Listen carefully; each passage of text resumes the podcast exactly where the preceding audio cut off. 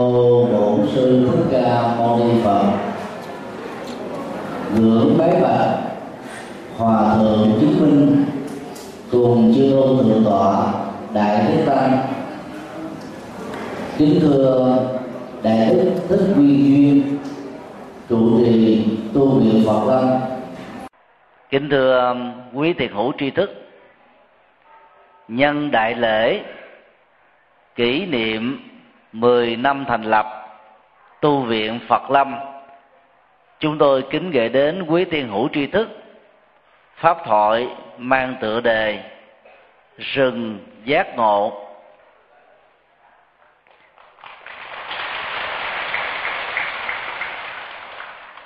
Trong hán việt, phật lâm được dịch là rừng phật.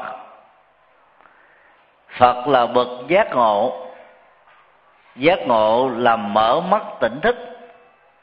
Sau giấc mộng dài, trôi lăn trong ba cõi và sáu đường. Phật lâm do đó được hiểu theo nghĩa đen là rừng giác ngộ. Cuộc đời của đức bổn sư thích ca, người khai sáng ra đạo phật, gắn liền với rừng.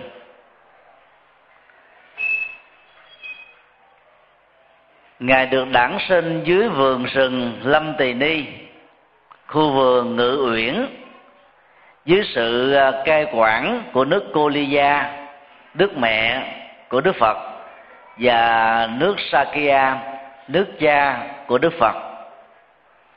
Vườn rừng uh, à, lâm tỳ ni rất thiên nhiên đậm nét sinh thái theo à, phong tục tập quán của nước cô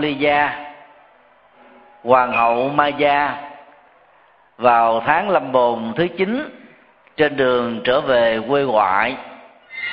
Đến cảnh vườn rừng lâm tỳ ni, bà dừng chân lại để thưởng ngoạn. Bất giác, thái tử tất đạt đa đã hạ sinh, và đó là một sự kiện vĩ đại trong lịch sử tư tưởng của nhân loại. Tố chất này đã giúp cho đức phật à, có quan niệm gần gũi với thiên nhiên và lấy thiên nhiên làm môi trường sinh thái để phát triển đời sống tâm linh.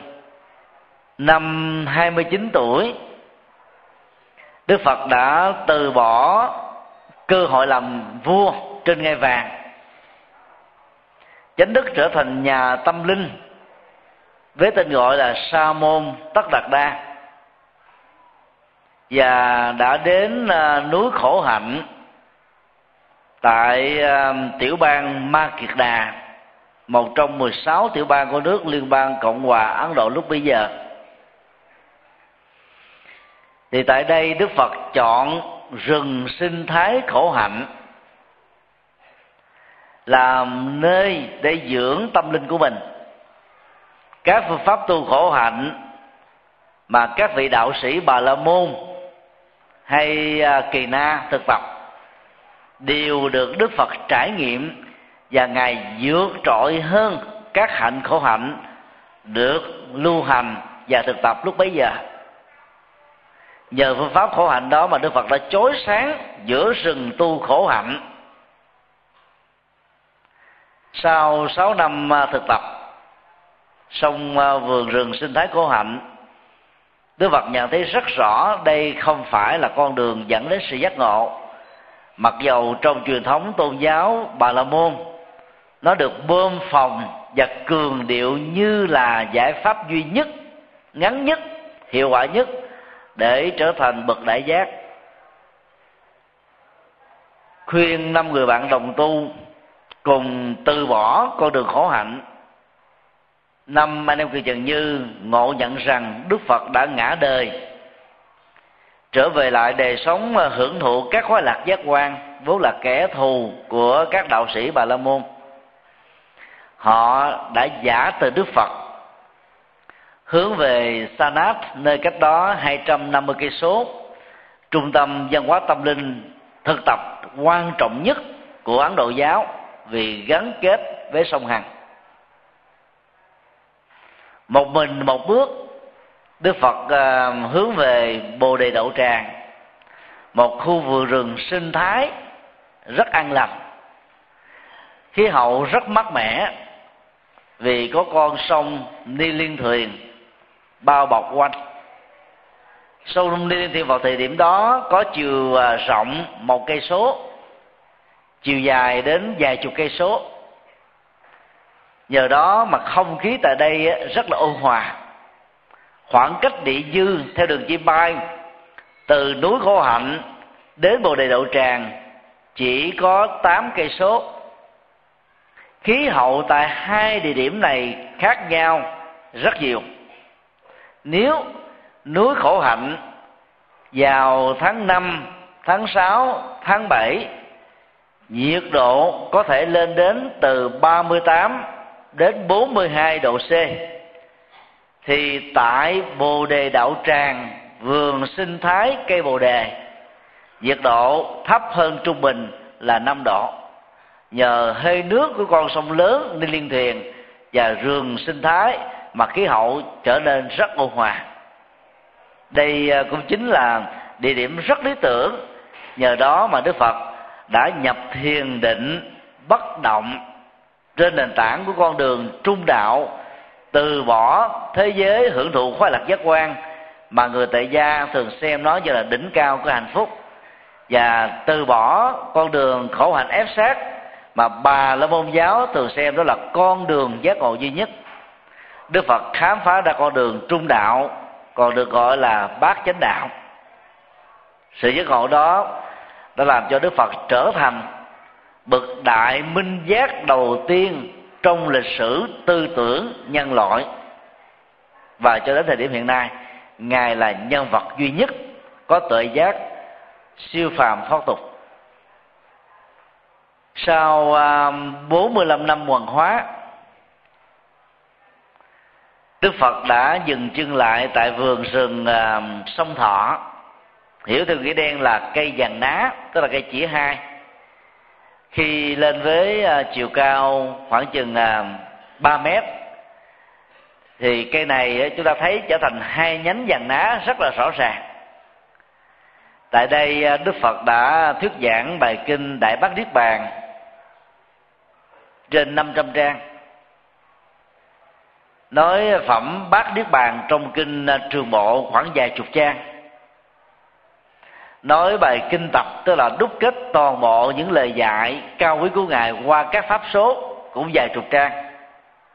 Và theo truyền thống phật giáo đại thừa, trước khi à, trút hơi thở, trả tứ đại về với tứ đại, nhập vô dư niết bàn, đức phật đã nói bài kinh di trúc thường hiểu nôm na là kinh di giáo, nhắc nhở các vị xuất gia về con đường tứ diệu đế, truyền bá, tu tập tinh tấn và giúp cho con người cuộc đời đó được an vui hạnh phúc thoát khỏi mọi nỗi khổ và niềm đau. Tại vườn rừng uh, ta la sông thọ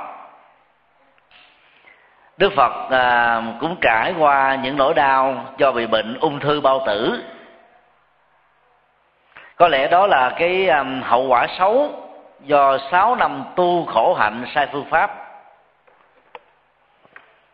khác với người phàm kẻ từ chúng ta giai đoạn cuối cuộc đời con người à, phần lớn là khổ và sợ chết. Đức phật thản nhiên như chẳng có chuyện gì đang xảy ra với ngài. Thỉnh thoảng ngài à, trở tư thế để làm giảm bớt đi nỗi đau. Gương mặt ngài vẫn à, an lạc tĩnh tại không hề có một mà nỗi lo, nỗi sợ. Các đệ tử ờ, chưa chứng đắc được đạo quả a la hán bao gồm, mà, tôn giả a nan không thể ngăn dòng lệ trên đôi má, vì sắp vẫy tay chào với bậc thầy vĩ đại nhất trong lịch sử tư tưởng của nhân loại. Các vị chứng đắc quả thánh a la hán thản nhiên vì thấu rõ và chứng ngộ được quy luật bất sanh, bất diệt. Đức phật đã hướng dẫn kỹ ờ, năng vượt qua nỗi đau của cơ thể. Lấy ngài là một ví dụ. Đức phật lần lượt ờ, nhập thiền ờ, thứ nhất.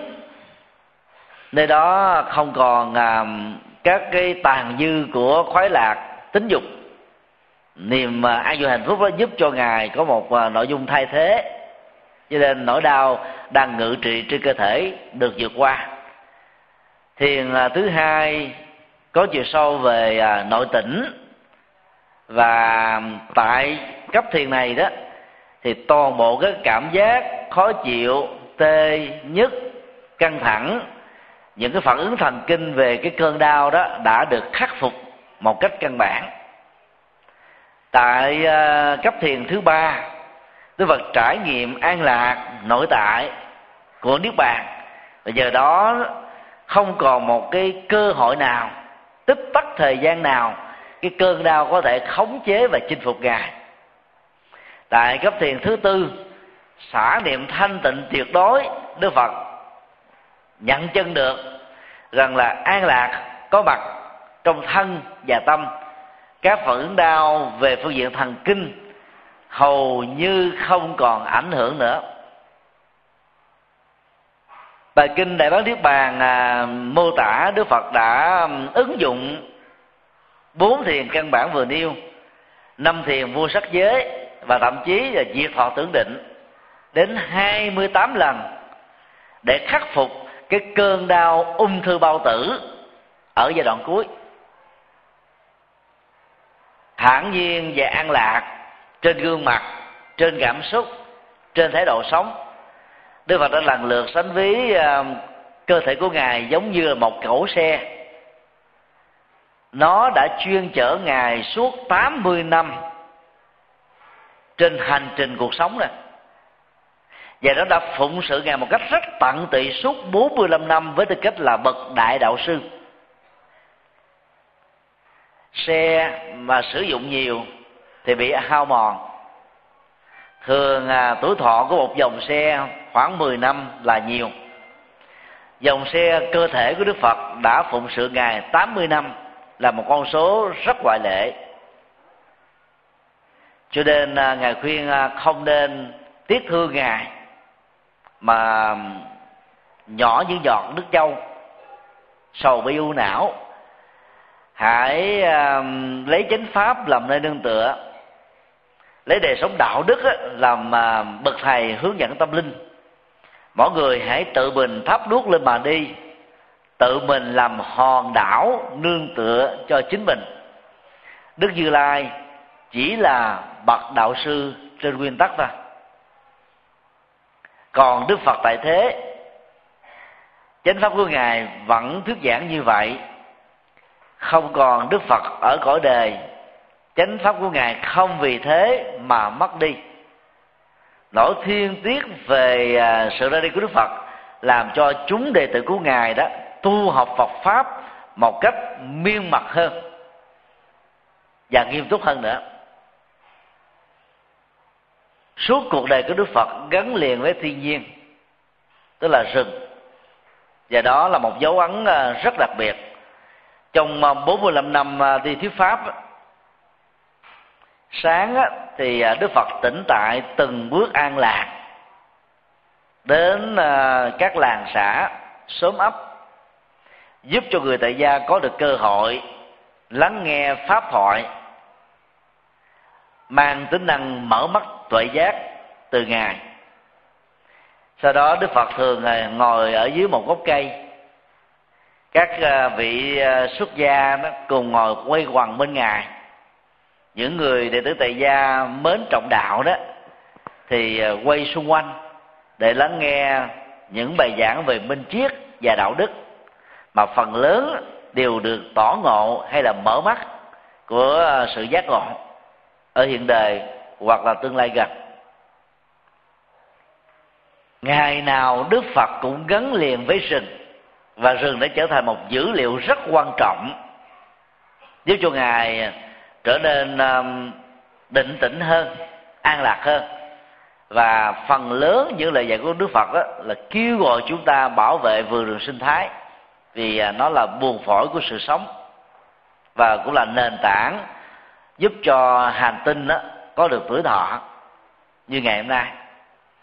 Gắn kết ờ, cuộc đời của Đức Phật suốt ờ, 80 năm.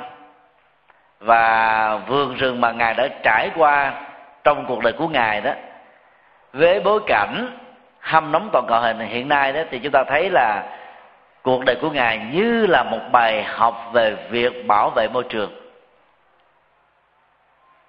Tu viện phật lâm, rừng phật, rừng giác ngộ, nằm ờ, ở ờ, chân núi tà cú một cái khu vực uh, sinh thái rất ấn tượng của uh, tỉnh nhà. Là các phật tử à, sống và làm đạo tại khu vực này. Chúng ta lên gắn kết với cuộc đời của đức phật sinh ra tại rừng tu tập tại rừng thành đạo tại rừng giảng tại các rừng và qua đề tại rừng. Do đó cho nên ta không nên mặc cảm là những người sống ở rừng, vì sống ở rừng là sống một nền tảng văn hóa cao cấp nhất. Tại các nước à, phương tây, nhà ở rừng và núi là mắc nhất. Đến nhà tiếp giáp với mặt biển, mặt sông. Nhà ở phố thị đó, mặt tiền đường rẻ hơn ở trong hẻm vì người phương tây quý trọng không khí an lành và sự yên tĩnh. Cho nên à, trải nghiệm đời sống à, tại khu à, rừng đó, chúng ta sẽ cảm thấy cuộc đời mình bình an hơn, nhẹ nhàng hơn và thư thái hơn. Và hãy nên nêu quyết tâm học hỏi theo cuộc đời của đức phật để chúng ta nuôi dưỡng hạnh phúc cho đời sống của mình ở khu vực rừng như thế này điều hai. Mười năm à, an lành. Trong à, lời à, xuống ông viên á, thì đại đức xuống ông viên nói rằng tu viện phật lâm đã trải qua 10 năm xây dựng tình người. Con số 10 là biểu tượng trong phật giáo. Chúng ta có tục ngữ 10 pháp giới. Thực ra pháp giới chỉ có một thôi mà có 10 phương diện. Tất cả sự sống của các chủng loại gắn kết với con số 10 này để cho ta một biểu tượng đời sống rất an lành theo tinh thần của Phật giáo. Con số 10 à, lấy từ à, 10 phương. Đông, Nam, Tây, Bắc. Đông Nam, Tây Nam, Đông Bắc, Tây Bắc Trên và dưới.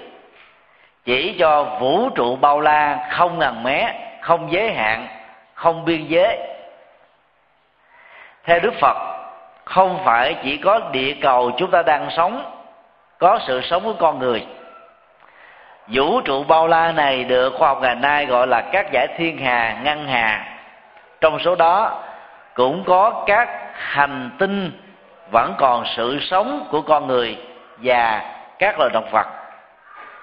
Mặt trời, mặt trăng, tại các hệ mặt trời, trong các giải thiên hà và ngân hà, không còn oxy, vốn tạo thành sự sống của thực vật, động vật và con người. Ở mặt trăng thuộc hệ mặt trời của chúng ta, chỉ còn sự sống của vi sinh vật.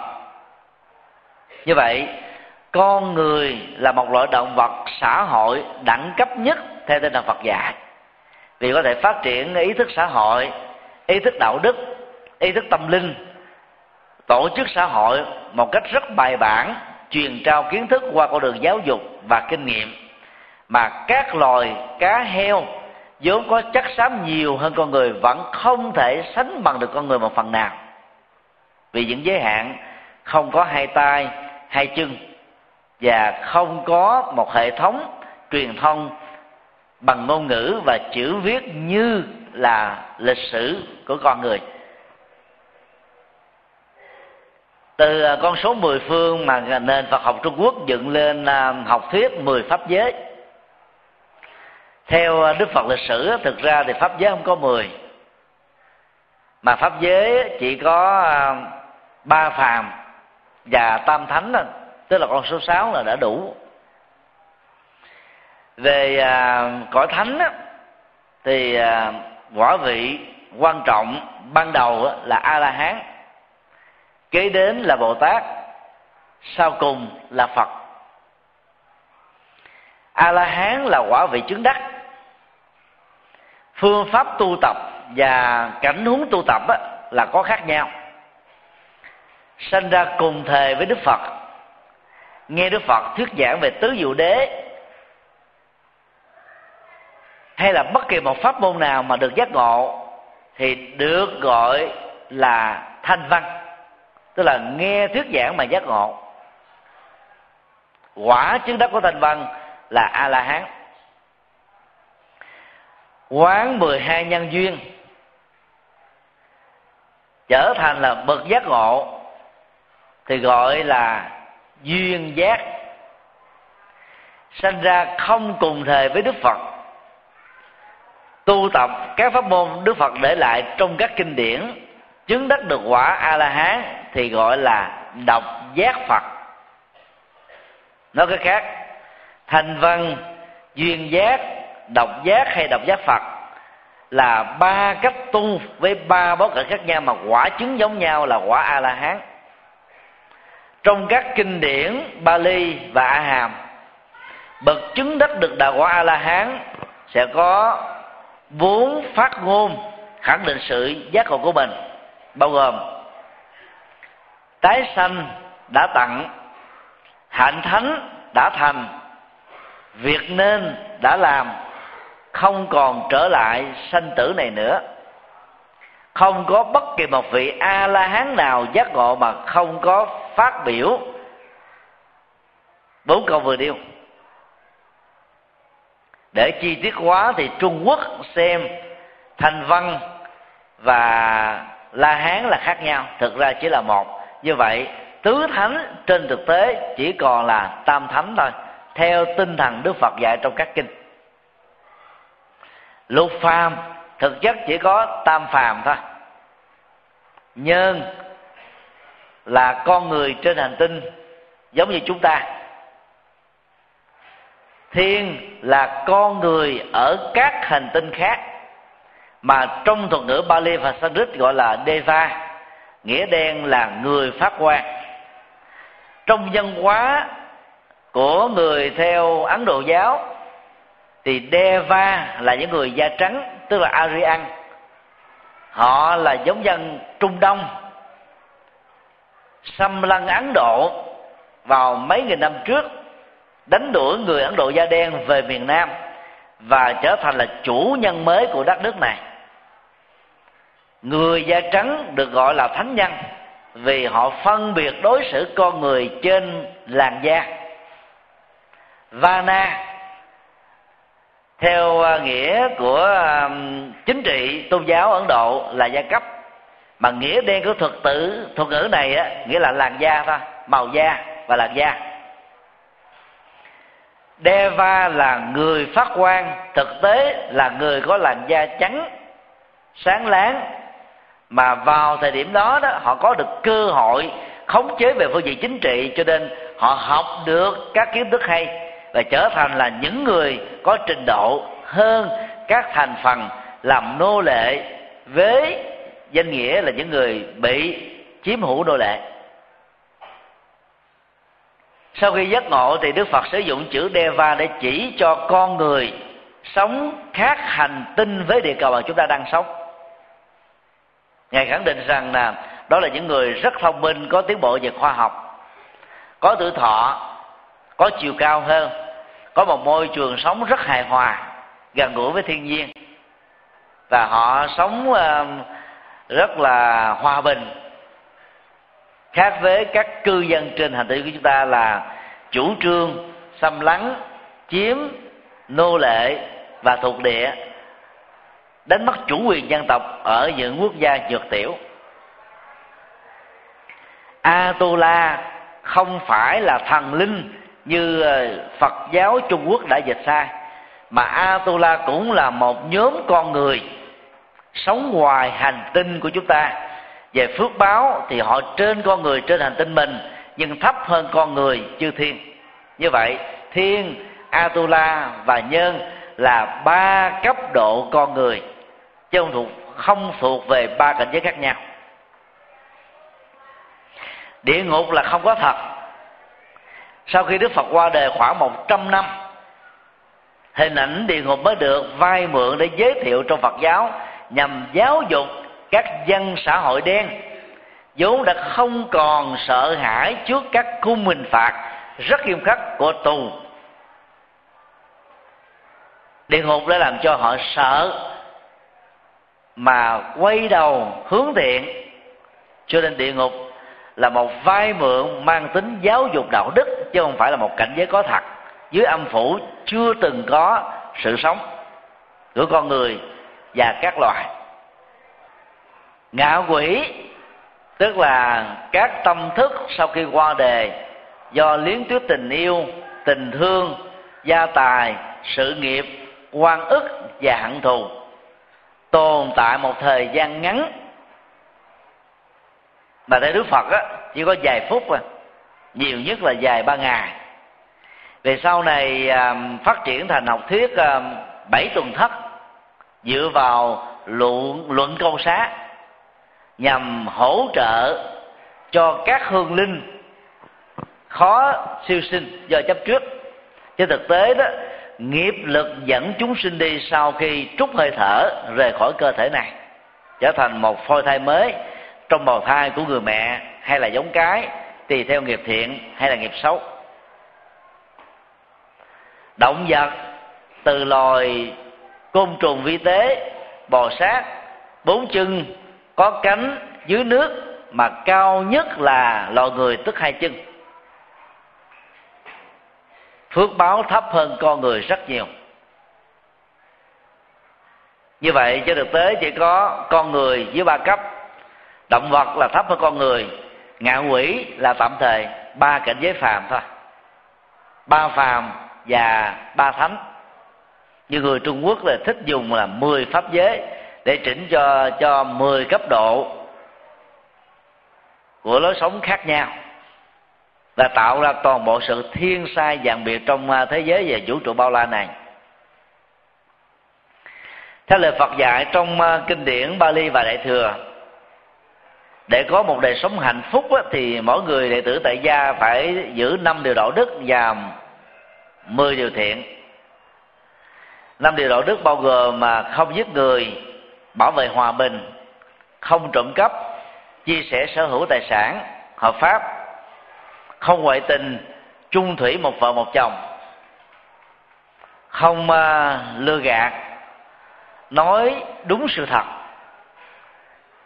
không rượu, ma túy và các độc tố để cam kết giữ sức khỏe, chăm sóc cho người thân và bản thân mình được hạnh phúc. Ai giữ được năm điều đạo đức vừa nêu là đang góp phần mang lại an lạc, hạnh phúc cho cá nhân, gia đình, xã hội và toàn thế giới. Năm điều đạo đức là nền tảng bình ổn cho mọi luật pháp trên hành tinh xưa cũng như là nay và thậm chí đi trước luật pháp nhất là điều thứ năm. Mặc dầu à, rượu ma túy không phải là tác nhân trực tiếp gây ra các bất ổn gia đình và xã hội nhưng người tiêu thụ những thứ này thì dễ dàng dướng vào dòng kiềm tỏa của luật pháp. Sau khi uống rượu có thể đánh đập giết người hiếp dâm trộm cắp lừa đảo nói dối còn người bị dướng kẹt ma túy thì vấn đề chỉ còn lại là thời gian thôi 98% người tiêu thụ ma túy sẽ dướng kẹt vào các nghiệp ăn cắp, lừa đảo, hưởng thụ, ngoại tình và nhiều bất ổn xã hội khác. Trên nền tảng năm điều đạo đức vừa nêu, kinh thập thiện, Đức Phật dạy chúng ta giữ 10 điều lành. Riêng điều đạo đức thứ tư không dối gạt được triển khai thành bốn phương diện. Thứ nhất, tuyên bố sự thật. Thứ hai nói những lời tạo sự hòa hợp đoàn kết thân thương tình người. Thứ ba những lời nói có văn hóa lịch sự bằng những lời à, rất là đẹp từ ái dễ thương ngữ điệu diễn đạt ngôn ngữ rất là ấn tượng nhẹ nhàng, thư thái. Và thứ tư là nói những lời có giá trị và lợi ích. Như vậy, từ năm điều đạo đức đã trở thành bảy điều lành. Ba điều lành còn lại là nỗ lực chuyển hóa để tâm không còn tham ái không còn sân hận và không còn si mê người phật tử nào giữ trọn vẹn được 10 điều thiện và năm điều đạo đức, thì ở hiện đời được hạnh phúc, quy đức được tăng trưởng, phước đáo tròn đầy. Và sau khi qua đời đó thì tái sanh, tối thiểu là làm con người trên hành tinh. Chúng ta đang sống. Phước đức nhiều hơn thì làm con người ngoài hành tinh. Do những giới hạn của khoa học hiện đại người hành tinh của chúng ta chưa có thể du hành sang các hành tinh khác. Đang khi người ngoài hành tinh thường gọi là người đĩa bay, đã thăm dò và nghiên cứu địa cầu của chúng ta trong suốt năm chục năm qua rồi, với rất nhiều các bằng chứng khoa học. Có lẽ trong vòng mà một trăm năm tới hoặc hơn những ờ, du hành liên hành tinh đã không còn là một trở ngại như là hiện nay. Trình độ khoa học ngày càng phát triển chừng nào đó, thì ờ, các lời dạy của đức phật trong các kinh điển sẽ được chứng minh là chân lý chừng ấy. Đó là điểm vàng son và đặc sắc của đạo phật so với các tôn giáo khác. Mấu chốt của học thuyết mười pháp giới là tất cả được hình thành từ tâm của con người. Cho nên à, muốn thoát khỏi các cảnh giới xấu là địa ngục, ngạ quỷ và các loài động vật, thì chúng ta phải giữ 10 điều đạo đức vừa nêu. Muốn trở thành các bậc thánh từ a la hán đến bồ tát và phật, chúng ta phải không ngừng tu tập chuyển hóa tham sân si, phát triển trí tuệ và nhiều đức tính cao thượng khác. Trải qua nhiều năm tháng, miên mật không gián đoạn. Cho nên à, mười pháp giới là dựa vào nhân quả như là một trục xoay. Cầu nguyện quan sinh không phải là thước đo chân lý trong đạo phật tất cả là dựa vào nhân quả tu tập và hành trì thôi.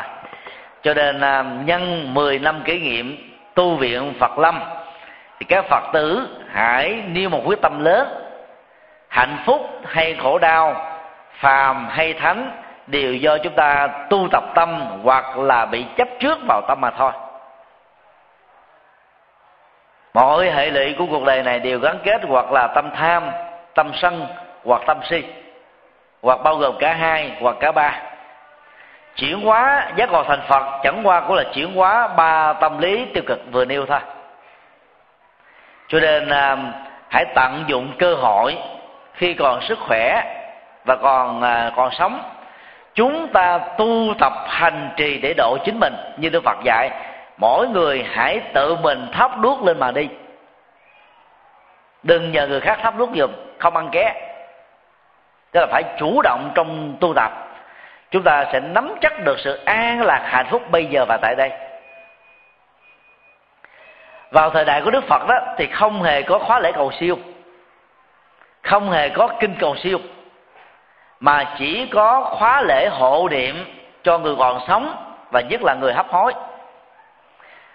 Trong ờ, kinh tạng Bali và A Hàm, bài kinh được Đức Phật sử dụng và các đệ tử thánh của ngài áp dụng làm hộ niệm là kinh vô ngã tướng.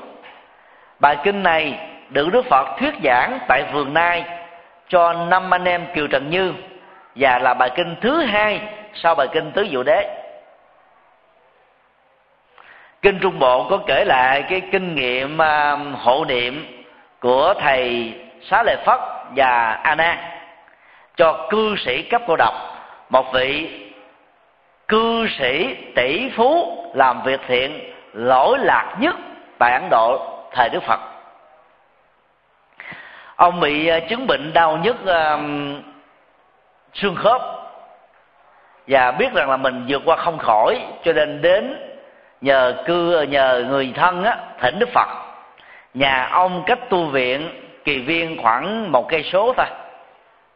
Đức phật đang thuyết giảng cho ngài đã bị phái thầy xá lợi phất và a nan. Tại đây đó thì hai thầy đã thay mặt đức phật, nhắc lại bài kinh vô ngã với nội dung như sau. Thân thể này là một tổ hợp duyên khởi, cho nên nó không phải là tôi, là sở hữu của tôi, là tự ngã của tôi. Thân thể này như là một cỗ xe chuyên chở tôi trên chuyến hành trình cuộc đời, cho nên tôi không nên bám víu và khổ đau vì nó. Toàn bộ các nỗi khổ bám trên thân. Chúng ta thường nói là đau răng, đau bụng, đau gan, đau tim, đau mạch, đau bao tử, đau thân. Chứ không ai nói là khổ tim, khổ gan, vì khổ thuộc về cảm xúc. Sau đó, hai vị tôn giả hướng dẫn cư sĩ cấp đầu độc thực tập. Cảm giác, tri giác, tâm tư, nhận thức tức thọ, tưởng, hành thức. Không phải là tôi, không phải là sở hữu của tôi, không phải là tự ngã của tôi. Toàn bộ các hệ thống thần kinh um, cảm giác, ngoại biên, tứ chi, phản ứng các giác quan qua mắt thấy, tai nghe, mũi, ngửi, lưỡi nếm và thân xúc chạm qua làn da. Cơ thể này nó có một hệ thống thần kinh chằng chịch các phản ứng đau là do các hệ thống thần kinh mà ra. Những người bị đau nhức xương khớp, đau à, thoát vị đĩa điểm, đau kinh hoàng, đau khó có thể chịu đựng được vì các dây thần kinh chi chít đó bị chạm vào xương và nỗi đau kinh hoàng đó giới hạn sự vận chuyển của con người trong đi, đứng, nằm và ngồi lúc ấy chỉ cần dùng các đèn, tia sáng của đèn tia hồng tử ngoại rọi vào cái vị trí đau giữ cái cái uh, sự uh, chiếu đó trong vòng 10 cho đến 15 phút các cơn đau sẽ giảm đi rất đáng kể. Nếu không có đèn tia hồng tử ngoại quý vị có thể dùng mà uh, các cái uh, túi nước để chườm truyền cái nhiệt lượng đi trực tiếp vào bên trong. Cái nóng nên là làm cho giãn nở mà giãn đỡ thì thần kinh sẽ tách ra khỏi cái sự chạm vào xương thì chúng ta bớt các cái trở đau kinh hoàng. Cứu trong à, phong à, cái cái châm cứu cũng có tác dụng tương tự. Nhiệt trị và xạ trị là những phương pháp ứng dụng các kinh nghiệm nhân dân ngày xưa để tách thần kinh đau ra khỏi xương bị dướng kẹt. Vào thời của đức phật đó thì y khoa chưa có phát triển cho nên phương pháp ngài dạy đó là quán cảm giác, tri giác, tâm tư, nhận thức vốn là những cái tạo ra cái đau và cường điệu cái đau, quan trọng báo về cái đau và cái khổ. Bây giờ mình thực tập ly tâm quá nó nó không phải là tôi, không phải là tự ngã của tôi, không phải là sợ của tôi, thì cái đau đang hiện hữu lại trở thành vô hiệu. Tác dụng của phương pháp quán vô ngã trong tình huống này giống như là thuốc gây mê và gây tê vậy gây mê đang khi chúng ta tỉnh. Và khoanh dùng toàn bộ các cái phản ứng đau nhất về phương diện thần kinh trên cơ thể sinh học này. Đức phật đã làm công việc đó ở cuối cuộc đời của ngài. Trước khi à, nhắm mắt, trả tứ đại này với tứ đại. Do đó à, áp dụng à, bài kinh vô ngã, khi có nỗi khổ và niềm đau có mặt sẽ giúp cho chúng ta nhanh chóng vẫy tay chào vĩnh viễn với nó. Muốn như thế thì à, đức phật khuyên à, chúng ta hãy sống an lạc bây giờ và tại đây. Khép lại các kinh nghiệm quá khứ. Kinh nghiệm quá khứ gồm có hai, kinh nghiệm khổ đau và kinh nghiệm hạnh phúc.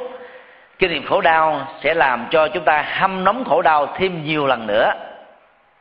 Chị em phụ nữ bị dướng kẹt vào cảm xúc quá khứ rất nhiều. Cho nên thực tập được điều đó thì chúng ta sẽ không còn khổ đau. Kinh nghiệm hạnh phúc sẽ làm cho chúng ta tiếc nuối khó nguôi. Và do vậy chúng ta sẽ đốt cháy nguồn hạnh phúc đang có mặt ở hiện tại. Chánh niệm theo đức phật đó, là vẫy tay chào với quá khứ chuyện quá khứ như là một chương sách một trang sách trong cuộc đời của mình không lật lại nữa. Công việc của chúng ta là lật chương hiện tại các trang tương lai và tương lai sẽ tiếp tục trở thành hiện tại ta làm chủ được cảm giác, tri giác, tâm tư, nhận thức bằng chánh niệm. Thông qua thiền hay là niệm phật, thì nhờ đó toàn bộ đời sống của chúng ta dựa trên nhân quả thôi. Mười pháp giới là dựa vào cấu trúc thực tập này để được an lạc. Nếu ai làm được như thế, ngay giờ phút cuối cuộc đời, có được các thầy, các sư cô, bạn đồng tu đến hộ niệm, nhắc nhở vô ngã, hoặc là bằng một thời kinh, bằng à, tư vấn hay là bằng một kinh nghiệm nào đó, lúc đó chúng ta sẽ sống rất thanh thản, chết nhẹ nhàng và tái sanh liền trong tích tắc. Sau khi chết rồi mới làm hộ niệm là quá muộn à. Phần lớn là tái sanh liền thôi. Kinh à, na tiên tỳ kheo à, đưa ra một ảnh dụ rất có chiều sâu. Giống như là một nắm à, thóc được hắt lên khỏi lòng bàn tay. Ngay thời điểm thóc rời khỏi lòng bàn tay, nó phải có điểm để bám vào. Bài kinh kết luận, trong vũ trụ bao la này, khi một con người chết thì lập tức được tái sinh. Con người rời khỏi cơ thể này không phải là mất hẳn, mà lập tức có mặt trong bào thai của một người mẹ. Mà nghiệp có mẫu số tương đương với cái người cha người mẹ đó. Để sinh ra, chịu gen di truyền về làn da, chiều cao, bối cảnh giáo dục của gia đình, phong tục tập quán của họ tộc đó. Không phải bỗng dưng hay vô cớ mà chúng ta sinh ra làm con cái và cha mẹ lẫn nhau. Tất cả đều do cộng nghiệp và mẫu số chung của nghiệp quyết định lấy cho nên là lễ tống tán của đạo phật, thời đức phật à, rất đơn giản. Trong vòng phần lớn 10 tiếng là làm lễ quả thiêu. Thiêu xong á, toàn bộ tro cốt thải dưới sông. Ở nơi mà mình sống gần nhất. Không có di ảnh thờ, cũng không lập bàn thờ. Ngày nay đó thì à, văn hóa việt nam ảnh hưởng đến văn hóa phật giáo khá nhiều cho nên chúng ta thường tổ chức các lễ tang rất là linh đình. Khóc lóc quá nhiều không tốt cho chương trình tái sinh. Càng trở về với đạo phật gốc á, thì à, phong tục tập quán nó càng đơn giản đỡ tốn kém mà hiệu quả hộ niệm á, lại cao hơn. Tục à, uh, 8 tiếng không đụng vào cơ thể là của dân gian trung quốc không phải của ngài quyền trang như là đã đồn thổi và đồn đãi đó là một phong tục mê tín dị đoan. Người à, tu học phật không nên sợ hãi vào những lời đồn đại đó. Sau khi chết, tâm thức đã thoát khỏi cơ thể rồi. Không còn đó đâu mà cảm nhận hoặc nóng hoặc lạnh hoặc tiếc nuối để sợ mà khởi lên cái giận tức như người ta đã đồng thổi đâu. Cho nên là con cái, chúng ta cứ theo cái phong tục dùng rượu để rửa cơ thể, làm cho cơ thể nằm trong một tư thế thoải mái, nhất là vệ sinh cá nhân thật sạch, mặc áo tràng cho người thân vừa qua đời.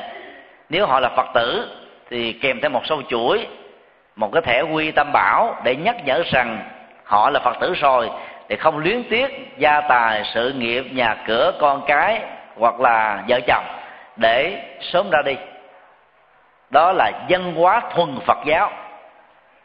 Còn các quan niệm mê tín đừng nên sợ. Có nhiều à, người cha người mẹ bị những cái chứng bệnh xoắn trên cơ thể mùi xú quế đó rất khó chịu. Hoặc là bị bệnh uh, sơ gan cổ trướng chuông sình lên cái mùi tanh hôi rất khó chịu. Nếu mê tín mà giữ 8 tiếng mới đụng vào cơ thể thì nhiều hương linh chưa siêu sẽ giận lên. Nghĩa rằng là tôi chết để lại cả một gia tài sự nghiệp thế này mà con cái tôi bỏ bỏ lơ tôi như thế, để hôi rinh như thế này, là không nên là người phật tử thì chúng ta phải dựa vào kinh phật. Kinh phật không có quy định để tám tiếng. Mê tín trong dân dân trung quốc đã đồn thổi như thế, chúng ta không nên dạy dột gì mà nghe theo. Ai làm được như thế đó thì kẻ còn lẫn người mất đều được lệ lạc theo tinh thần phật dạy trong các kinh. À, phương pháp giải quyết vấn nạn. Không phải vô tình mà sau khi giác ngộ đức phật đã giảng bài kinh tứ diệu đế là kinh đầu tiên. Về à, phương diện triết học và tôn giáo đây là bài kinh quan trọng nhất trong lịch sử tư tưởng nhân loại cho đến thời điểm hiện nay bài kinh này à, chỉ gồm có ba trang. Dạy chúng ta về à, bốn bước nhận viện nhận diện và giải quyết các vấn nạn, bao gồm cá nhân, gia đình, xã hội, quốc gia và toàn cầu. Bốn bước đó như sau. A. Thừa nhận bế tắc và khổ đau là một hiện thực. Người có bản lĩnh lắm mới dám thừa nhận các bế tắc mà mình đang có các cái dở, các cái khổ, các cái đau và các trở ngại mà mình đang phải chịu đựng và vượt qua. Và nhờ bản lĩnh này đó, chúng ta tránh được ba thái độ tiêu cực sau đây. Thái độ một, phớt lờ khổ đau.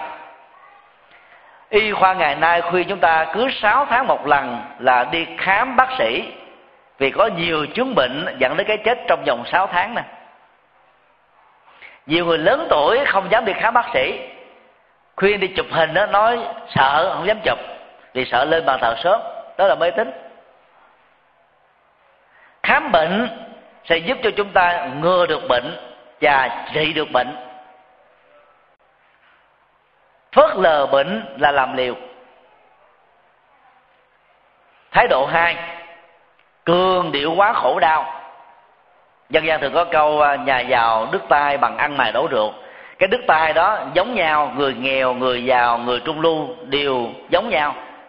Nhưng mà tính quan trọng quá về chính mình và được người thân xích so nỗi đau, cái đau đó có khuynh hướng tăng trưởng tỷ lệ thuận với cảm xúc.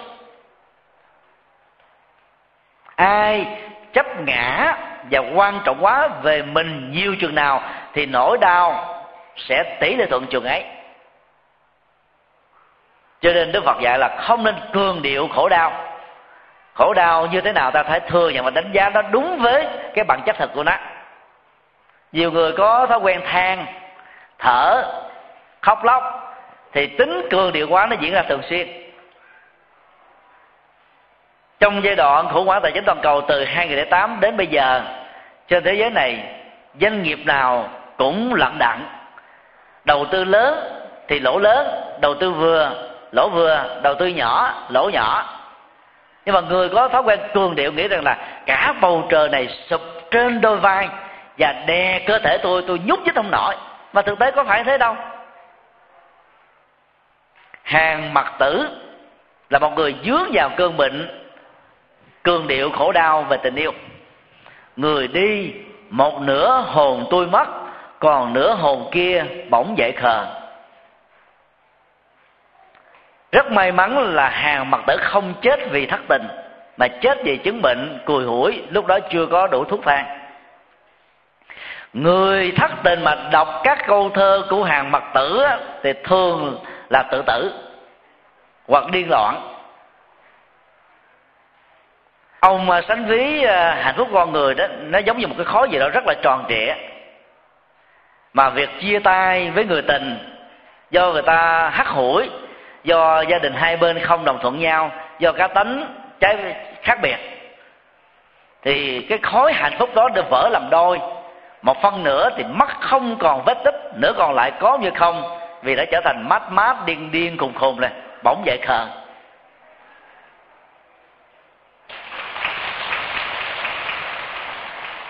Mất người tình a, ta còn tình cảm của cha mẹ, anh em, người thân ta còn có rất nhiều các loại hạnh phúc khác. Tình cảm chỉ là một phương diện của đời sống, chứ không phải là tổng thể đời sống. Nhưng mà người cương điệu trở nên mù quáng và thấy nó là một thôi. Cho nên nhiều cô gái, nhiều chàng trai tự tử khi bị người ta ruồng bỏ. Để lại nỗi khổ niềm đau cho cả một gia đình là điều không nên. Do vì ngộ nhận như thế mà hàng mật tử đã khích lệ người ta, xúi dục người ta, làm sao giết được người trong mộng để trả thù duyên kiếp bẻ bàn rất là ác. Do si mê thôi. Mà mỗi người à, trong cuộc của các tình đó hoặc bị ruồng bỏ đã trở nên ác và muốn giết được người trong mộng. Rất may là trong mộng thôi chứ giết người trong hiện thực là ở tù rụt xương. Không thành duyên với người a thì đi tìm người b nhiều khi đó, vì người a ta phụ bạc mình mà mình lại có phước để tìm được một người b xứng đáng hơn, đàng hoàng hơn, đạo đức hơn, đẹp trai, đẹp gái hơn, chăm sóc cho mình nhiều hơn thì sao? Tại sao không dám nghĩ đến cái lạc quan tích cực đó?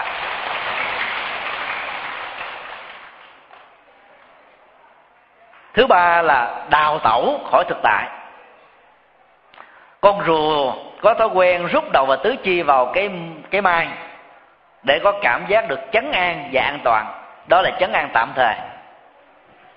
Đức phật dạy chúng ta phải mở mắt thật to, nghe thật rõ. Các giác quan phải hoạt động rất là tốt, nhưng không nhiễm đóng khi chúng tiếp xúc với đối tượng trần cảnh. Văn hóa, ba con khỉ, bịt mắt, bịt miệng, bịt tai không phải của phật giáo, mà là của ấn độ giáo đức phật không dạy chúng ta như vậy. Trong ờ, kinh trường bộ ngài ờ, dùng ờ, ngôn ngữ rất ấn tượng khi có những đạo sĩ bà la môn hỏi về hạnh mâu ni. Mâu ni trong nghĩa đen của ấn độ giáo là người ẩn sĩ trốn lánh cuộc đời.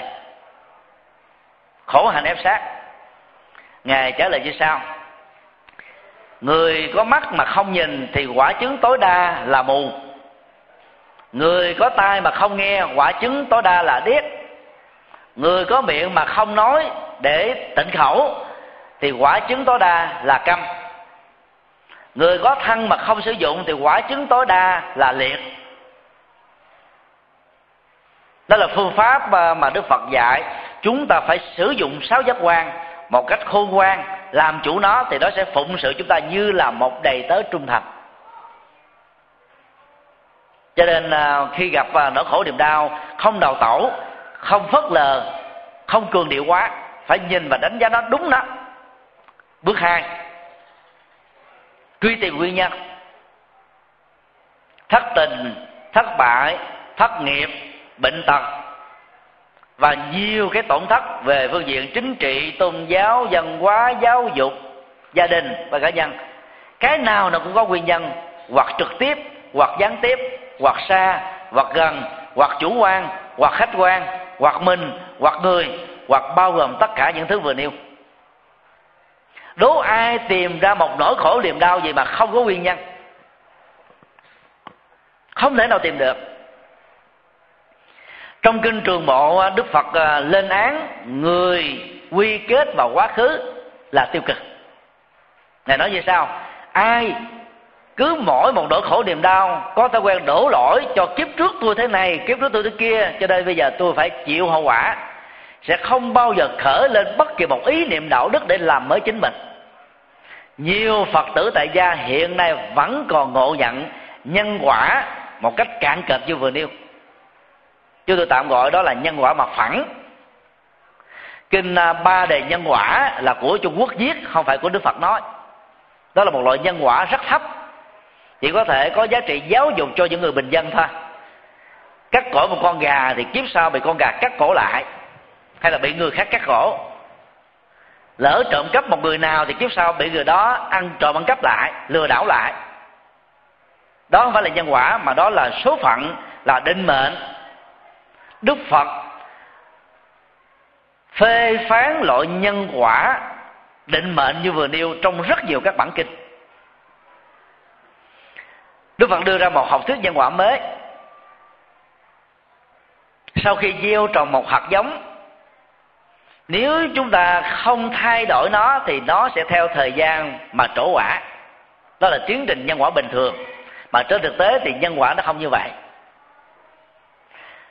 Trong quá khứ chúng ta đã từng gieo nhiều loại hạt giống đối lập nhau về tính cách, phong tục, tập quán, ngôn ngữ, kinh nghiệm cá nhân và những hạt giống này đó, nó đối chọi nhau.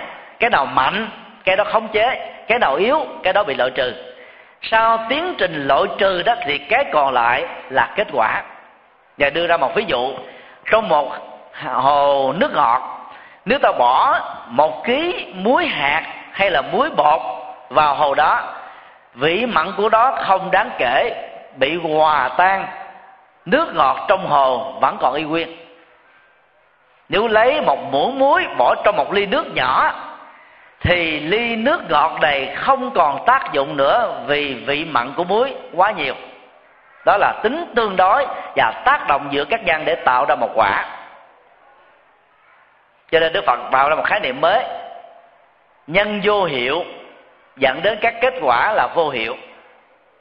Ai đã lỡ dùng bàn tay này trộm cắp, lừa đảo, giật dọc thì hãy biến nó trở thành bàn tay thiên thần, từ bi, giúp đời, cứu người, tặng biếu, hỗ trợ. Thì nghiệp được chuyển một cách trực tiếp, rất nhanh, và quả xấu sẽ không có cơ hội để trổ nữa. Cho nên thay vì mặc cảm tội lỗi, thì Đức Phật khuyên là hãy nỗ lực chuyển nghiệp bây giờ và tại đây, chứ đừng chờ sau khi chết nguyên tắc chuyển nghiệp là như thế này. Trong quá khứ, nếu ta làm một à, hành động a, có khối lượng b và trọng lượng là một ký chẳng hạn, nếu không chuyển nghiệp thì ký hành động xấu đó sẽ trở thành một ký khổ đau. Còn bây giờ ta gieo vào trong cuộc đời mới này, hai ký hạnh phúc, mười ký thiện, một trăm ký bình an, thì một ký bất hạnh trong quá khứ đó sẽ bị triệt tiêu không có gì phải sợ nữa hết á. Do đó, đức phật khuyên trong kinh trường bộ, bất cứ một nỗi khổ, niềm đau nào có mặt, hãy phân tích gốc rễ của nó ở hiện tại. Đừng đổ lỗi cho quá khứ. Đừng quy kết cho quá khứ, vì mình không phải là người đã chứng a la hán cho lên không có năng lực túc mệnh thông để thấy được quá khứ của mình như thế nào. Phân tích hiện tại sẽ giúp cho chúng ta khắc phục được hậu quả ít nhất là cho tình huống tương tự trong tương lai. Y khoa ngày nay đó, trước khi à, kết luận bệnh, người ta phải yêu cầu bệnh nhân khai bệnh. Dựa vào các triệu chứng và lời khai bệnh, người ta bắt đầu cho tiến hành khám bệnh, chẩn đoán bệnh bằng kinh nghiệm, bằng máy móc, bằng các cuộc thí nghiệm để xác định bệnh một cách chuẩn xác. Chứ ngày nay mà đi các thầy đông y bắt mạch gì cho nó mệt máy móc hiện đại, chuẩn định bệnh tốt hơn là các thần y. Điều trị mới là cái quan trọng. Còn chẳng đoán bệnh, bây giờ y khoa đã có một bước tiến khá dài. Thì áp dụng kiến thức tri nguyên tất cả các bế tắc và khổ đau sẽ giúp cho chúng ta làm chủ được thân phận này. Bước ba, hạnh phúc mà đỉnh cao nhất là niết bàn là có thật rất nhiều người nhất là những người theo triết học Mác Lênin quy kết đạo Phật là bi quan yếm thế chán trường tuyệt vọng là bởi vì họ không hiểu đến cái vế thứ ba này. Cứ tưởng là Đức Phật nói đến khổ không à? Nó khổ là để chúng ta không có đào tẩu ta phải có trách nhiệm về nhân quả của mình đã làm. Đó là những người có lương tâm trong sáng và cao quý. Khi Đức Phật giới thiệu cái mảng hạnh phúc mà đỉnh cao là niết bàn á, thì chúng ta thấy là Đức Phật rất lạc quan, rất yêu đời nếu khổ có mặt thì hạnh phúc cũng có mặt. Bóng tối đó là với ánh sáng. Đêm đó là với ban ngày. Thì khổ là cái chúng ta cần vượt qua, hạnh phúc là cái chúng ta cần đạt đến và hưởng thụ đó niết bàn không phải là mặt trời, mặt trăng, cảnh giới, nơi chốn, thời gian. Niết bàn không thuộc về quá khứ niết bàn không có mặt trong tương lai niết bàn có mặt ở hiện tại, sau khi chúng ta chuyển hóa trọn vẹn tâm tham, tâm sân, tâm si, dây mơ rễ má, bà con, anh em họ, anh em kết nghĩa của chúng, thì chúng ta là người sống được niết bàn ở hiện tại.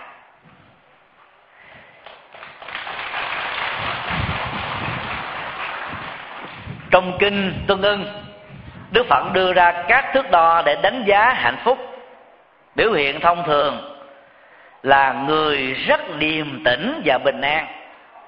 Dấu hiệu của điềm tĩnh là ngồi rất yên, đi rất nhẹ nhàng, nói năng từ tốn, nụ cười, niềm vui, gương mặt hớn hở lúc nào cũng thể hiện.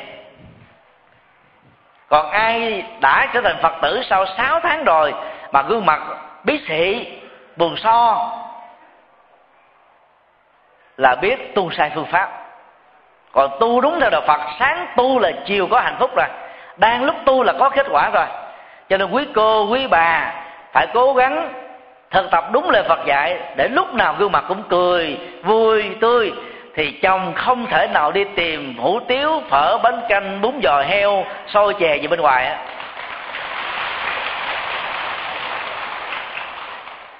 Về, gặp chồng là không có nhằn, nói điều vui, nói điều hạnh phúc nói điều thoải mái, ủng hộ tinh thần chồng, hiểu chồng, thì hạnh phúc sẽ rất lâu dài.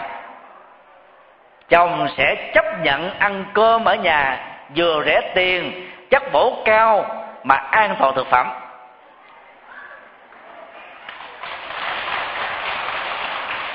Hạnh phúc gia đình nằm trong tầm tay của quý bà hết. Đó là sự thật trong chữ hán cái chữ an nó gồm có hai bộ phận. Ở trên là chữ miên, tức là mái nhà. Tượng trưng cho tổ ấm. Ở dưới là chữ nữ, với vai trò là vợ, là mẹ, là con gái. Vì người nữ, nhẹ nhàng, tình cảm, và có cái tâm lo lắng cho cả gia đình, chồng và con. Cho nên gia đình đó được hạnh phúc không là do người vợ khéo, người mẹ khéo thôi. Với vai trò là vợ, là mẹ, là con gái, là chị gái, là em gái, là cháu gái, là chắc gái. Chúng ta nên thực hiện bình đẳng giới để cho chồng và và và cha, các anh trai, em trai trong gia đình cùng hỗ trợ để chăm sóc hạnh phúc gia đình nói chung. Quý ờ, ông cũng nên mỗi người có một cái gương soi. Mỗi ngày mở gương ra không phải để son phấn giống như quý bà để làm đẹp mà soi gương mặt mình có quan hệ giống như phật a di lặc chưa? Có nụ cười tươi mát chưa? Hay là lúc nào cũng bậu bậu, miệng nói ra thì nghe mùi rượu không? Nói ra thì chửi bế, gia trưởng không? Căng thẳng không thì làm sao vợ con hạnh phúc được? Trong kinh tân ngân, đức phật ờ, đưa ra khái niệm soi gương nhân cách. Ngài đưa ra ví dụ như sau. Sáng mơ đó, thì thanh niên và mọi người có thói quen soi gương mình trước mặt. Xem có mụn hay tàn nhang, cái gì đó xấu không? Thì dùng mà các cái loại à, phấn để vượt qua nó, để làm cho mình tự tin hơn. Và do vậy, trong ngày chúng ta sống sẽ hạnh phúc hơn, giao tới mọi người sẽ thành công hơn. Đức Phật nói, cũng tương tự như thế, mỗi người hãy dùng cái gương đạo đức để soi chiếu mình hàng ngày, xem lời nói của mình á, có căng thẳng không, ngữ điệu có nghe mệt mỏi không, chì chiết không nhăn ờ, nhăn nhò không? Nếu có, thì phải vượt qua. Hành động của mình trong ngày hôm nay có lệ lạc gì cho chồng con, vợ con và các thành viên trong nhà không? Đối tác trực tiếp, gián tiếp có ai phiền muộn về mình hay không? Nếu có, thì thay đổi. Gương nhân cách đó sẽ làm cho chúng ta sống rất hạnh phúc và truyền năng lượng hạnh phúc cho những người thân. Nếu làm được, và thấy nó dễ, quý vị hãy dành một tràng pháo tay để cam kết nó. Sống như thế là đang tạo ra hạnh phúc. Và tập hợp các hạnh phúc đó thì trở thành niết bàn thôi. Chúng ta cũng có hạnh phúc nhưng có hạnh phúc rất ngắn. Khoa học hiện đại cho chúng ta biết đó, là bộ não nơi uh, kích hoạt các hoạt động hạnh phúc chỉ duy trì được cái cái thời lượng hạnh phúc trong vòng 15 giây thôi. Ngay cả trong quan hệ vợ chồng hạnh phúc đó cũng là 15 giây nếu như chúng ta làm chủ được dòng cảm xúc, làm chủ được thân, tâm, lời nói, việc làm, lối sống, thì chúng ta đang từng bước hội tụ niết bàn thôi. hạnh phúc của niết bàn là hạnh phúc làm chủ các giác quan thôi, không có gì khác. Mắt thấy tai nghe, mũi ngửi, lưỡi nếm, thân xúc chạm biết hình dung, nhưng không dẫn theo phản ứng tham ái sang hận, si mê. Người đó được gọi là đang sống với niết bàn. Rất đơn giản, chứ đâu phải có gì khó khăn, cao siêu gì đâu ai cũng có thể thực tập được. Phật tử tại gia cũng có thể trải nghiệm được niết bàn hai chục phần trăm, ba chục phần trăm, năm chục phần trăm. Trong thời bảo giá, quý bà nào học được hạnh đức phật dạy, biết tiết kiệm. Không có chạy theo chủ nghĩa quảng cáo. Thì làm cho các ông chồng không có méo miệng. Bởi vì nay lưng ra mà làm, giờ quý bà tiêu hết. Thế giới này đó thì phụ nữ và trẻ em là tiêu thụ nhiều nhất cứ ra chợ 80% mặt hàng là dành cho quý bà và trẻ em thôi. Quý ông rất ít. Cho nên biết tiết kiệm là quý ông đang tạo nụ cười cho chồng mình và con trai của mình. Và đây cũng là cái cách để kiểm phước và làm phước. Như vậy thừa nhận niết bàn là có thật, chúng ta sẽ lạc quan. Sau cơn mưa trời sẽ sáng, sau bóng đêm á, thì mặt trời sẽ có. Nhìn về phía trước, chúng ta sẽ bỏ sau lại sau lưng nhìn về mảng trời xanh thì tâm chúng ta sẽ không u buồn, sầu khổ, u não. Rất dễ làm và hãy nhớ làm thường xuyên để truyền năng lượng hạnh phúc cho chồng con mình.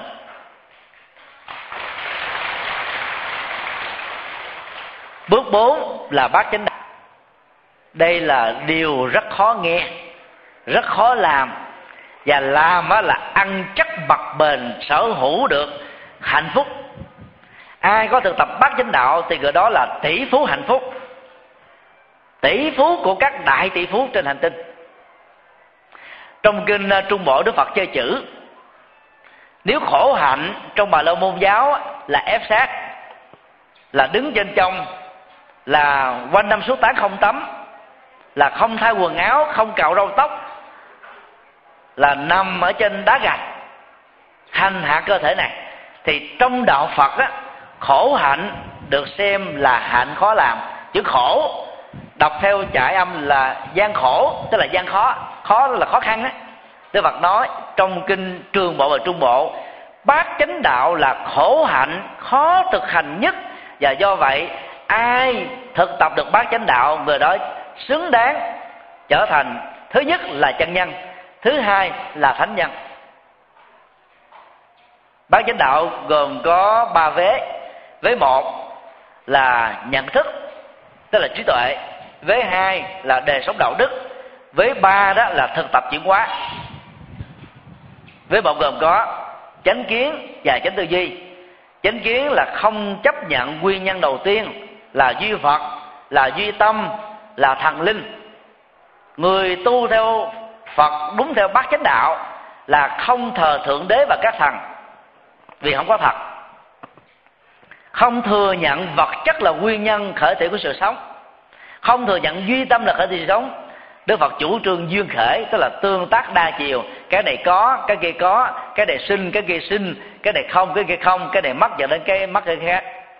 Khắp thế giới này, cái sự tương tác đa chiều đó chi phối mọi mọi thứ và nó trở thành quy luật bất biến. Chánh tư duy là tư duy tích cực. Tư duy có giải pháp. Tư duy lạc quan và tư duy thoát khỏi tham sân si. Ai tin vào mê tín dị đoan là tà tư duy. Ai còn sợ hãi là tà tư duy. Về đạo đức có ba. Thứ ba là chánh ngữ. Nói đúng sự thật. Để không truyền à, bá mê tín vị đoan và tạo ra nỗi hồng quan.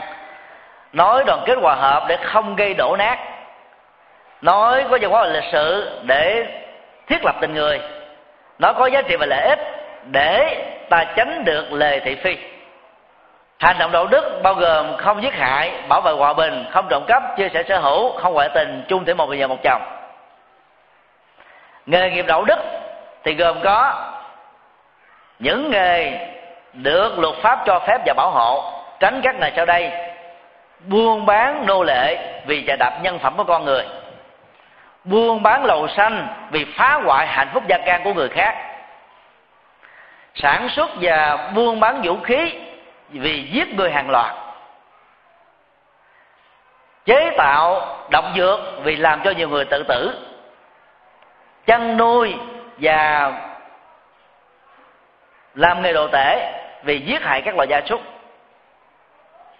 Nghề cơ bạc vì phá hoại hạnh phúc của toàn xã hội đó là sáu nghề mà kinh điển phật cấm người phật tử không nên dướng dính vào. Các nghề hợp pháp khác, bằng mồ hôi, nước mắt trí thông minh, chúng ta nên làm thà giàu ít một chút, chậm vào một chút mà an toàn về phương diện nhân quả. Còn hơn là ham giàu nhanh mà dẫn đến nhiều bất ổn và tai hại về sau này. Đó là ba điều liên hệ đến đời sống đạo đức ai thực tập được như thế thì thoát khỏi mọi loại sợ hãi. Thoát sợ hãi luật pháp sợ hãi thị phi sợ hãi cô lập và sợ hãi chính bản thân mình. Về phương diện tâm linh này đức phật khuyên um, thứ sáu là tinh tấn. Tinh tấn uh, chuyển nghiệp. Tinh tấn uh, vượt khó. Tinh tấn lập nghiệp. Tinh tấn đạo đức. Tinh tấn tâm linh. Tinh tấn uh, tu trì biên mặt. thứ bảy là chánh niệm tức là làm chủ cảm giác tri giác tâm tư và nhận thức. Làm chủ bản thân mình khỏi nỗi khổ và niềm đau. Người có chánh niệm á, thì trở nên thông minh hơn sáng suốt hơn điềm tĩnh hơn vững vàng hơn. Dẫn đến phát minh sáng kiến sáng tạo tránh được rủi ro lao động tai nạn giao thông và nhiều cái rủi ro khác. Chánh định là, là thực tập thiền định chuyển hóa phải giải phóng tham sân si các pháp môn tại trung quốc và nhật bản pháp môn nào bao gồm mật tông và tịnh độ tông đều có phương pháp thiền rất tiếc tại việt nam á, phần lớn các chủ trương về tịnh độ tông là không có thiền thiền là cốt lõi của đạo phật.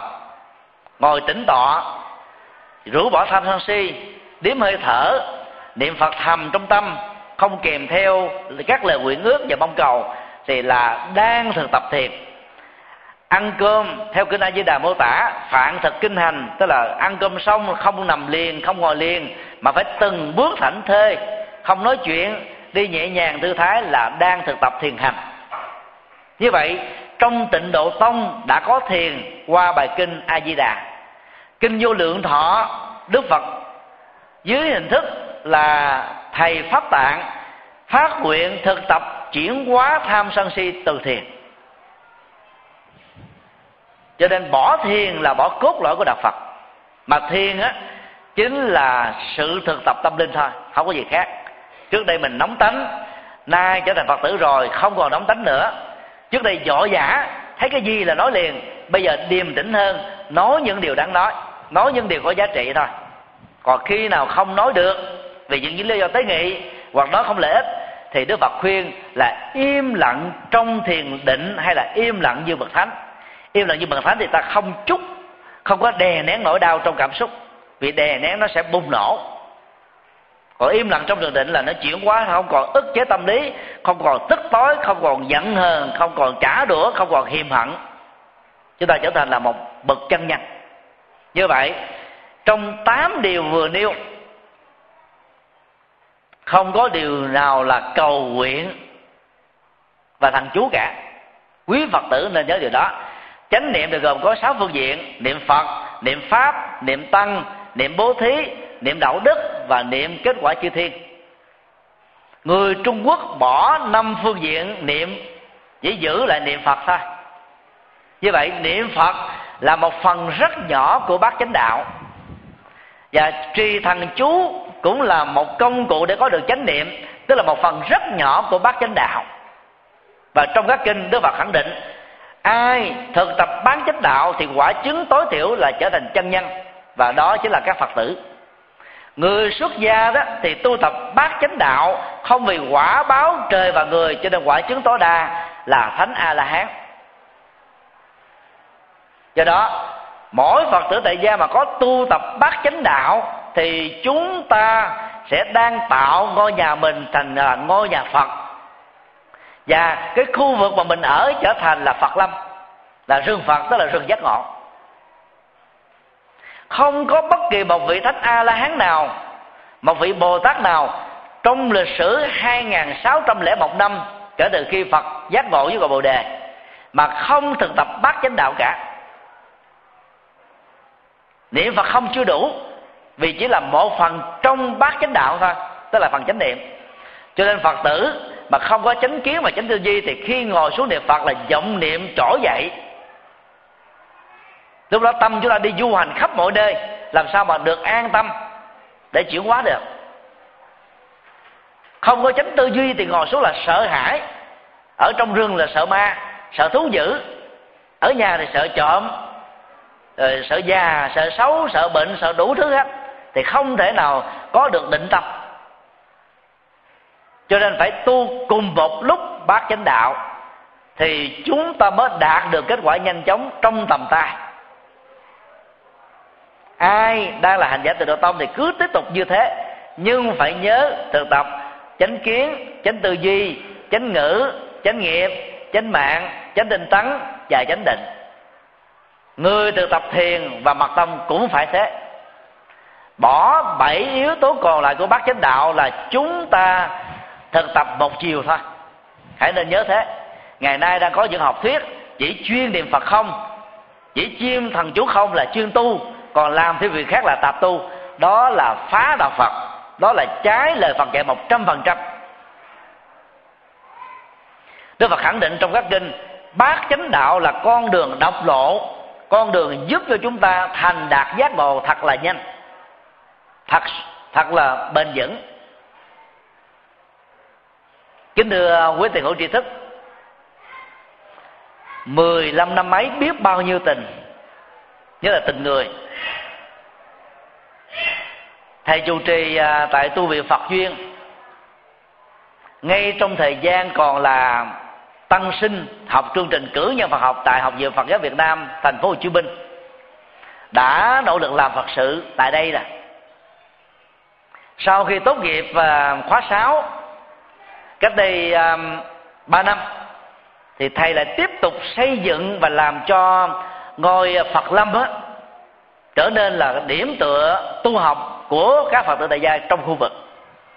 Đó là hạnh đáng tán dược vì đang truyền các cây xanh giác ngộ cho mỗi gia đình phật tử tại khu vực này. Các phật tử mỗi khi đến chùa phật lâm tu học á, thì nhớ đem hạt giống giác ngộ về nhà tức là niềm vui nụ cười, hạnh phúc, từ bi, hỷ xã và nhiều giá trị cao quý khác để biến gia đình mình trở thành tịnh độ hiện tiền. Trước đây đó, mình khó tánh, có tính gia trưởng, chấp dứt từng câu, từng chữ, từng ý.